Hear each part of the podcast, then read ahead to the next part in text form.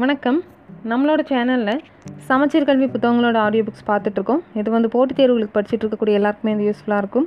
அதுலேயும் குறிப்பாக போட்டித் தேர்வுகளுக்கு படிச்சுட்டு இருக்கக்கூடிய விழி மாற்றுத்திறனாளி நண்பர்களுக்கு பயன்படணும் அப்படிங்கிறதுக்காக பார்த்துட்ருக்கோம்.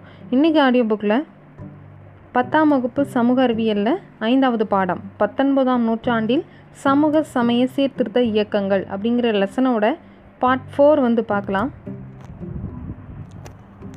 சீக்கியர் சீர்திருத்த இயக்கங்கள் அப்படிங்கிறதுலேருந்து பார்க்கணும் பார்க்கலாம். சீக்கியர் சீர்திருத்த இயக்கம். நிரங்கரிகள் நாம் தாரிகள் சீர்திருத்த இயக்கத்தின் அலைகள் எந்த சமூகத்தையும் நனைக்காமல் விட்டு வைக்க விட்டு வைக்கவில்லை. பஞ்சாப் சீக்கிய சமூகத்திலும் சீர்திருத்த முயற்சிகள் மேற்கொள்ளப்பட்டன. நிரங்கரி இயக்கத்தின் நிறுவனரான பாபா தயால்தாஸ் நிரங்கரி இயக்கத்தின் நிறுவனரான பாபா தயால்தாஸ் நிரங்கரி அதாவது உருவமற்ற இறைவனை வழிபட வேண்டுமென வலியுறுத்தினார். சிலை வழிபாடு சிலை வழிபாட்டோடு தொடர்புடைய சடங்குகள் ஆகியவற்றை மறுத்தல் குருநானக்கின் தலைமையையும் ஆதி கிரந்தத்தையும் மதித்தல் ஆகியன அவருடைய போதனைகளின் சாரமாக விளங்கின.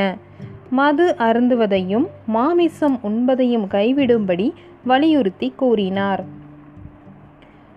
பாபா ராம்சிங் பாபா ராம்சிங் என்பவரால் தொடங்கப்பெற்ற நாம்தாரி இயக்கம் பாபா ராம்சிங் என்பவரால் தொடங்கப்பெற்ற நாம்தாரி இயக்கம் சீக்கியரிடையே நடைபெற்ற மற்றொரு சமூக சமய சீர்திருத்த இயக்கமாகும். நாம்தாரி இயக்கம் சீக்கியர்களின் அடையாளங்களை அதாவது வாளை தவிர மற்றவற்றை அணிய வற் வற்புறுத்தியது. நாம்தாரி இயக்கம் சீக்கியர்களின் அடையாளங்களை அதாவது வாளை தவிர மற்றவற்றை அணிய வற்புறுத்தியது. வாளுக்கு பதிலாக தனது சீடர்களை லத்தியை வைத்துக்கொள்ளும்படி ராம்சிங் கூறினார். வாளுக்கு பதிலாக தனது சீடர்களை லத்தியை வைத்துக்கொள்ளும்படி ராம்சிங் கூறினார். இவ்வியக்கம் ஆணும் பெண்ணும் சமம் என கருதியது. விதவை மறுமணத்தை ஆதரித்தது. வரதட்சணை முறையையும் குழந்தை திருமணத்தையும் தடை செய்தது. ஆரிய சமாஜம் கிறிஸ்தவ சமயப்பரப்பு நிறுவனங்கள் ஆகியவற்றின் செல்வாக்கு வளர்ந்து கொண்டிருந்த ஒரு சூழலில் சிங் சபா என்னும் அமைப்பு அமிர்தசரஸில் நிறுவப்பட்டது. சிங் சபா என்னும் அமைப்பு அமிர்தசரஸில் நிறுவப்பட்டது. சீக்கிய மதத்தின் புனிதத்தை மீட்டெடுப்பதே சபாவின் முக்கிய குறிக்கோளாக அமைந்தது. ஆங்கிலேயரின் ஆதரவுடன் அமிர்தச அமிர்தரசில் சீக்கியர்களுக்கான கால்சா கல்லூரி உருவாக்கப்பட்டது. ஆங்கிலேயர்களின் ஆதரவுடன் அமிர்தரசில் சீக்கியர்களுக்கென கால்சா கல்லூரி உருவாக்கப்பட்டது. சிங் சபாவே அகாலி இயக்கத்தின் முன்னோடி அமைப்பாகும். சிங் சபாவே அகாலி இயக்கத்தின் முன்னோடி அமைப்பாகும். அடுத்த தலைப்பு தமிழ்நாட்டின் சமூக சீர்திருத்தவாதிகள். தமிழ்நாட்டின் சமூக சீர்திருத்தவாதிகள். முதலாவது ராமலிங்க சுவாமிகள். ராமலிங்க சுவாமிகள்.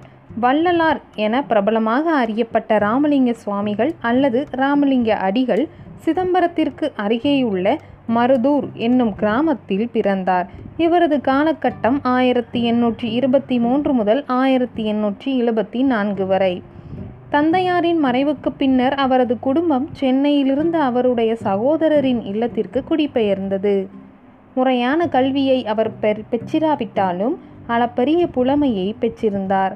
உயிர்களிடையே நம்பிக்கை இரக்கம் எனும் பிணைப்புகள் இறக்க இருக்க வேண்டும் என்றார். துயரப்படும் உயிரினங்களை பார்த்து இரக்கம் கொள்ளாதவர்கள் கல் நெஞ்சக்காரர்கள் அவர்களின் ஞானம் மேகங்களால் மூடப்பட்டிருக்கும் எனும் கருத்தினை முன்வைத்தார். அவர் தன்னுடைய அன்பையும் இரக்கத்தையும் செடி கொடிகள் உட்பட அனைத்து உயிரினங்களிடமும் காட்டினார். இதை அவர் ஜீவகாருண்யம் என்றார். தன்னுடைய அன்பையும் இரக்கத்தையும் செடி கொடிகள் உட்பட அனைத்து உயிரினங்களிடமும் காட்டினார். இதை அவர் ஜீவகாருண்யம் என்றார். ஆயிரத்தி எண்ணூற்றி ஐம்பத்தி ஆறில் சமரச வேத சன்மார்க்க சங்கம் எனும் அமைப்பை நிறுவினார். ஆயிரத்தி எண்ணூற்றி ஐம்பத்தி ஆறில் சமரச வேத சன்மார்க்க சங்கம் எனும் அமைப்பை நிறுவினார். பின்னர் அது சமரச சுத்த சன்மார்க்க சத்திய சங்கம் சமரச சுத்த சன்மார்க்க சத்திய சங்கம் என பெயர் மாற்றம் செய்யப்பட்டது. ஆயிரத்தி எண்ணூற்றி அறுபத்தி ஆறில் தென்னிந்தியாவில் ஏற்பட்ட கொடிய பஞ்சத்தை கணக்கில் கொண்டு ஆயிரத்தி எண்ணூற்றி அறுபத்தி ஏழில் சாதி எல்லைகளை தாண்டி அனைத்து மக்களுக்குமான இலவச உணவகத்தை வடலூரில் நிறுவினார். வடலூரில் நிறுவினார். அவர் இயற்றிய ஏராளமான பாடல்கள் திருவருட்பா என்ற தலைப்பில் தொகுக்கப்பட்டன. திருவருட்பா என்ற தலைப்பில் தொகுக்கப்பட்டன. அவருடைய தீவிரமான சிந்தனைகள் பழமைவாத சைவர்களை சைவர்களை ஆழமாக புண்படுத்தியதால் அவர்கள் வள்ளலாரின் பாடல்களை மருட்பா அதாவது அறி அறியாமையின் பாடல்கள் என கண்டனம் செய்தனர்.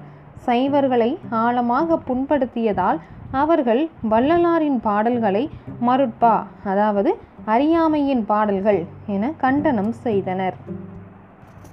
அடுத்து ஒரு பாக்ஸ் இன்ஃபர்மேஷன் கொடுத்துருக்காங்க. நாட்டில் நிலவிய பசிக்கும் வறுமைக்கும் ராமலிங்கர் சாட்சியாய் இருந்தார். பசியினால் இழைத்து போன மிகவும் சோர்வுற்ற ஏழை மக்கள் ஒவ்வொரு வீட்டிற்கும் செல்லுவதை நான் பார்த்தேன். இருந்தும் அவர்களின் பசி போக்கப்படவில்லை. என் இதயம் கடுமையாக வேதனைப்படுகிறது. கடுமையான நோயினால் வேதனைப்படுபவர்களை எனக்கு முன்பாக பார்க்கிறேன். எனது இதயம் நடுங்குகிறது. ஏழைகளாகவும் இணையில்லா நன்மதிப்பையும் களைப்படைந்த இதயத்தையும் கொண்டுள்ள அம்மக்களை நான் பார்க்கிறேன். நான் பலவீனம் அடைகிறேன். இது வந்து வள்ளலார் சொன்னதாக சொல்லியிருக்காங்க. அடுத்ததான் வைகுண்ட சுவாமிகள் பற்றி கொடுத்துருக்காங்க. பார்க்கலாம். வைகுண்ட சுவாமிகள். தென்னிந்தியாவின் தொடக்க கால சமூகத்தின் போராளிகளில் ஒருவரான வைகுண்ட சுவாமிகள் கன்னியாகுமரிக்கு அருகில் இன்று சாமித்தோப்பு என்று அழைக்கப்படும் சாஸ்தா கோவில் விலை என்னும் கிராமத்தில் பிறந்தார். கன்னியாகுமரிக்கு அருகில் இன்று சாமித்தோப்பு என்று அழைக்கப்படும் சா சாஸ்தா கோவில் விலை என்னும் கிராமத்தில் பிறந்தார். அவருடைய இயற்பெயர் முடிசூடும் பெருமாள். காலகட்டம் ஆயிரத்தி எண்ணூற்றி ஒன்பது முதல் ஆயிரத்தி எண்ணூற்றி ஐம்பத்தி ஒன்று வரை. இப்பெயருக்கு இவருடைய இயற்பெயர் முடிசூடும் பெருமாள். இப்பெயருக்கு உயர் சாதி இந்துக்கள் எதிர்ப்பு தெரிவித்ததால் அவரின் பெற்றோர் அவருடைய பெயரை முத்துக்குட்டி என மாற்றினர். முத்துக்குட்டிக்கு முறையான பள்ளிக்கல்வியை பெறும் வாய்ப்பு கிட்டவில்லை. ஆனாலும் பல சமய நூல்கள் குறித்த புலமையை அவர் பெற்றிருந்தார். திருவிதாங்கூர் அரசின் உயர் சாதியினரின் திருவிதாங்கூர் அரசின் உயர் சாதியினரின் கடுமையான எதிர்ப்புகள் இடையே அனைவரும் சமம் என்னும் கருத்தினை போதித்தார். அடித்தட்டு மக்களின் உரிமைகளை ஆதரித்தார். அடுத்து ஒரு சின்னத பாக்ஸ் இன்ஃபர்மேஷன் வைகுண்ட சுவாமிகள் ஆங்கில ஆட்சியையும் திருவிதாங்கூர் அரசின் ஆட்சியையும் முறையே வெள்ளை பிசாசுகளின் ஆட்சி என்றும் கருப்பு பிசாசுகளின் ஆட்சி என்றும் விமர்சித்தார். திருச்செந்தூர் கோவிலுக்கு சென்றிருந்த அவர் தெய்வீக அனுபவம் ஒன்றை பெற்றார். வைகுண்டர் என தன்னை அழைத்து கொண்ட அவர் வழிபாட்டின் போது பின்பற்றும் தேவையற்ற சடங்கு சம்பிரதாயங்களை கைவிடும்படி மக்களை கேட்டுக்கொண்டார் நடைமுறையில் உள்ள சமய நெறிகளுக்கு எதிரான அவருடைய போதனைகள் ஒடுக்கப்பட்ட மக்களின் நடவடிக்கைகளில் பெரும் மாற்றத்தை ஏற்படுத்தியது. ஆயிரத்தி எண்ணூற்றி முப்பத்தி மூன்றில் ஆயிரத்தி எண்ணூற்றி முப்பத்தி மூன்றில் சாதி வேற்றுமைகளை வேற்றுமைகளை ஒழிப்பதற்காகவும் சமூக ஒருங்கிணைப்பிற்காகவும் சாமி தோப்பில் தனது தியானத்தை துவக்கினார். ஆயிரத்தி எண்ணூற்றி முப்பத்து மூன்றில் சாதி வேற்றுமைகளை வேற்றுமைகளை ஒழிப்பதற்காகவும் சமூக ஒருங்கிணைப்புக்காகவும் சாமி தோப்பில் தனது தியானத்தை துவக்கினார். அந்நாட்களில் துறவியை போன்றதொரு வாழ்க்கையை வாழ்ந்தார்.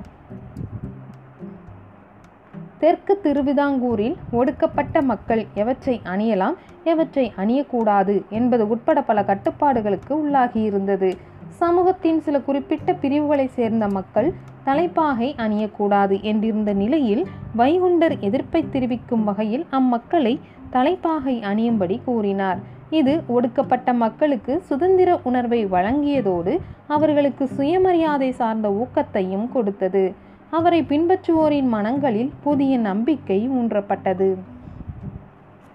பத்தொன்பதாம் நூற்றாண்டில் அரங்கேறிய ஏனைய சமகால சீர்திருத்த இயக்கங்களைப் போலவே வைகுண்ட சுவாமிகளும் உருவ வழிபாட்டை எதிர்த்தார். ஒடுக்கப்பட்ட மக்கள் தங்கள் தெய்வங்களுக்கென கோவில்களை பெற்றிருக்கவில்லை.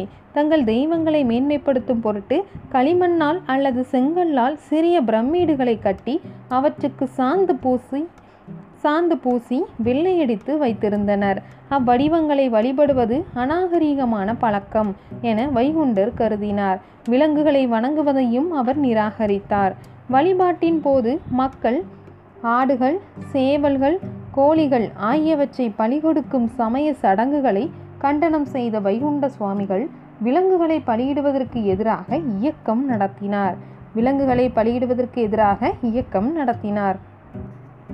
பல்வேறு சாதிகளை சேர்ந்த மக்களை ஒருங்கிணைப்பதற்காக வைகுண்ட சுவாமிகள் சமத்துவ சமாஜம் எனும் அமைப்பை நிறுவினார். பல்வேறு சாதிகளை சேர்ந்த மக்களை ஒருங்கிணைப்பதற்காக வைகுண்ட சுவாமிகள் சமத்துவ சமாஜம் சமத்துவ சமாஜம் எனும் அமைப்பை நிறுவினார்.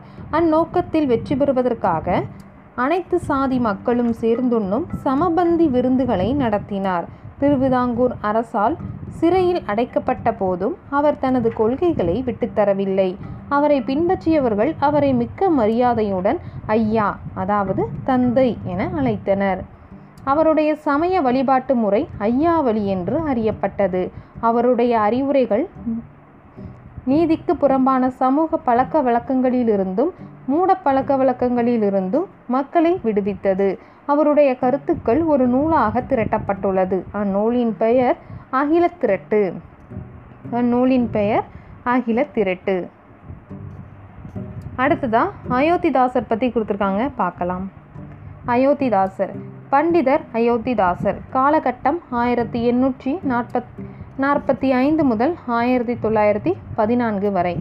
இவர் ஒரு தீவிர தமிழ் அறிஞரும் சித்த மருத்துவரும் பத்திரிகையாளரும் சமூக அரசியல் செயல்பாட்டாளரும் ஆவார்.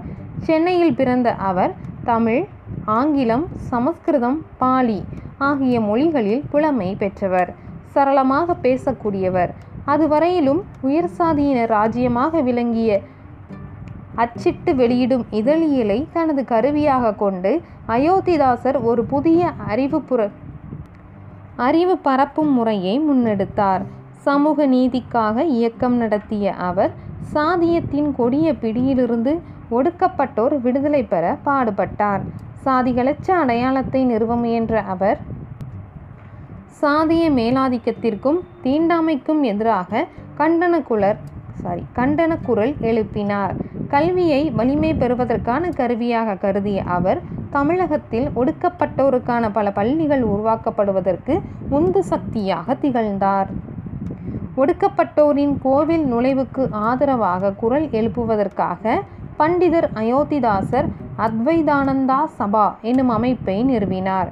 ஒடுக்கப்பட்டோரின் கோவில் நுழைவுக்கு ஆதரவாக குரல் எழுப்புவதற்காக பண்டிதர் அயோத்திதாசர் அத்வைதானந்தா சபா எனும் அமைப்பை நிறுவினார். ஆயிரத்தி எண்ணூற்றி எண்பத்தி இரண்டில் அயோத்திதாசரும் ஜான் திரவியம் என்பவரும் திராவிடர் கழகம் எனும் அமைப்பை நிறுவினர். ஆயிரத்தி எண்ணூற்றி எண்பத்தி இரண்டில் அயோத்திதாசரும் ஜான் திரவியம் என்பவரும் திராவிடர் கழகம் எனும் அமைப்பை நிறுவினர். மேலும் ஆயிரத்தி எண்ணூற்றி எண்பத்தி ஐந்தில் திராவிட பாண்டியன் எனும் இதழையும் தொடங்கினர். ஆயிரத்தி எண்ணூற்றி எண்பத்தி ஐந்தில் திராவிட பாண்டியன் எனும் இதழையும் தொடங்கினார். திராவிட மகாஜன சபை என்ற அமைப்பை ஆயிரத்தி எண்ணூற்றி தொண்ணூற்றி ஒன்றில் நிறுவிய அவர் அவ்வமைப்பின் முதல் மாநாட்டை நீலகிரியில் நடத்தினார். திராவிட மகாஜன சபை என்ற அமைப்பை ஆயிரத்தி எண்ணூற்றி தொண்ணூற்றி ஒன்றில் நிறுவிய அவர் அவ்வமைப்பின் முதல் மாநாட்டை நீலகிரியில் நடத்தினார். ஆயிரத்தி தொள்ளாயிரத்தி ஏழில் ஒரு பைசா தமிழன் என்ற பெயரில் ஒரு வாராந்திரியை பத்தி வாராந்திர பத்திரிகையை தொடங்கி அதை ஆயிரத்தி தொள்ளாயிரத்தி பதினாலில் அவர் காலமாகும் வரையிலும் தொடர்ந்து வெளியிட்டார். ஆயிரத்தி தொள்ளாயிரத்தி ஏழில் ஒரு பைசா தமிழன் என்ற பெயரில் ஒரு வாராந்திர பத்திரிகையை தொடங்கி அதை ஆயிரத்தி தொள்ளாயிரத்தி பதினாலில் அவர் காலமாகும் வரையிலும் தொடர்ந்து வெளியிட்டார். பண்டிதர் அயோத்திதாசர் சாதியத்தை பரப்புரை செய்யவும் அதை நியாயப்படுத்தவும் அடித்தளமாக விளங்கிய இந்து தர்மத்தின்பால் மனக்கசப்புற்றார். பிரம்ம ஞான சபையை நிறுவியவர்களில் ஒருவரான கர்னல் ஹர்ச்சஸ் ஆல்காட் ஏற்படுத்திய தாக்கத்தின் விளைவாக ஆயிரத்தி எண்ணூற்றி தொண்ணூற்றி எட்டில் இலங்கை சென்ற அவர் அங்கே பௌத்தத்தை தழுவினார். ஆயிரத்தி எண்ணூற்றி தொண்ணூற்றி எட்டில் இலங்கை சென்ற அவர் ஹச்சஸ் ஆல்காட் ஏற்படுத்திய தாக்கத்தின் விளைவாக பௌத்தத்தை தழுவினார். அதே ஆண்டில் பௌத்த மதத்தின் வழியே பகுத்தறிவின் அடிப்படையிலான சமத்து சமயத்துவத்தை கட்டமைப்பதற்காக சாக்கிய பௌத்த சங்கம் எனும் அமைப்பை சென்னையில் நிறுவினார். அதே ஆண்டில் பௌத்த மதத்தின் வழியே பகுத்தறிவின் அடிப்படையிலான சமயத்துவத்தை சமய தத்துவத்தை கட்டமைப்பதற்காக சாக்கிய பௌத்த சங்கம் என்னும் அமைப்பை சென்னையில் நிறுவினார். இந்து தர்மத்தின்பால் சாரி பண்டிதர் அயோத்திதாசர் சாதியத்தை பரப்புரை செய்யவும் அதை நியாயப்படுத்தவும் அடித்தளமாக விளங்கிய இந்து தர்மத்தின்பால் மனக்கசப்புற்றார்.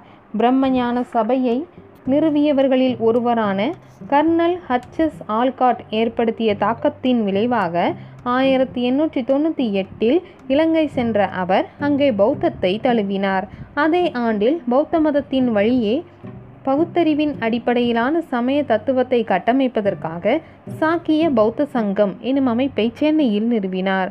பிராமணியத்தால் ஒடுக்கப்பட்டவர்களை உண்மையான பௌத்தர்கள் பிராமணியத்தால் ஒடுக்கப்பட்டவர்களே உண்மையான பௌத்தர்கள் என அவர் வாதிட்டார். பௌத்த சமய நிலைப்பாட்டிலிருந்து தமிழ் இலக்கியங்களுக்கும் நாட்டார் வழக்காட்சியல் மரபுக்கும் புதிய விளக்கங்கள் கொடுத்த அவர் ஒரு மாற்று வரலாற்றை கட்டமைத்தார். மேலும் பௌத்த சமய மீட்பின் வழியாக இந்து சமயத்தை பீடித்திருக்கும் சாதிய கொடுமைகளிலிருந்து மக்களை விடுவிக்க இயலும் என உழைத்தார்.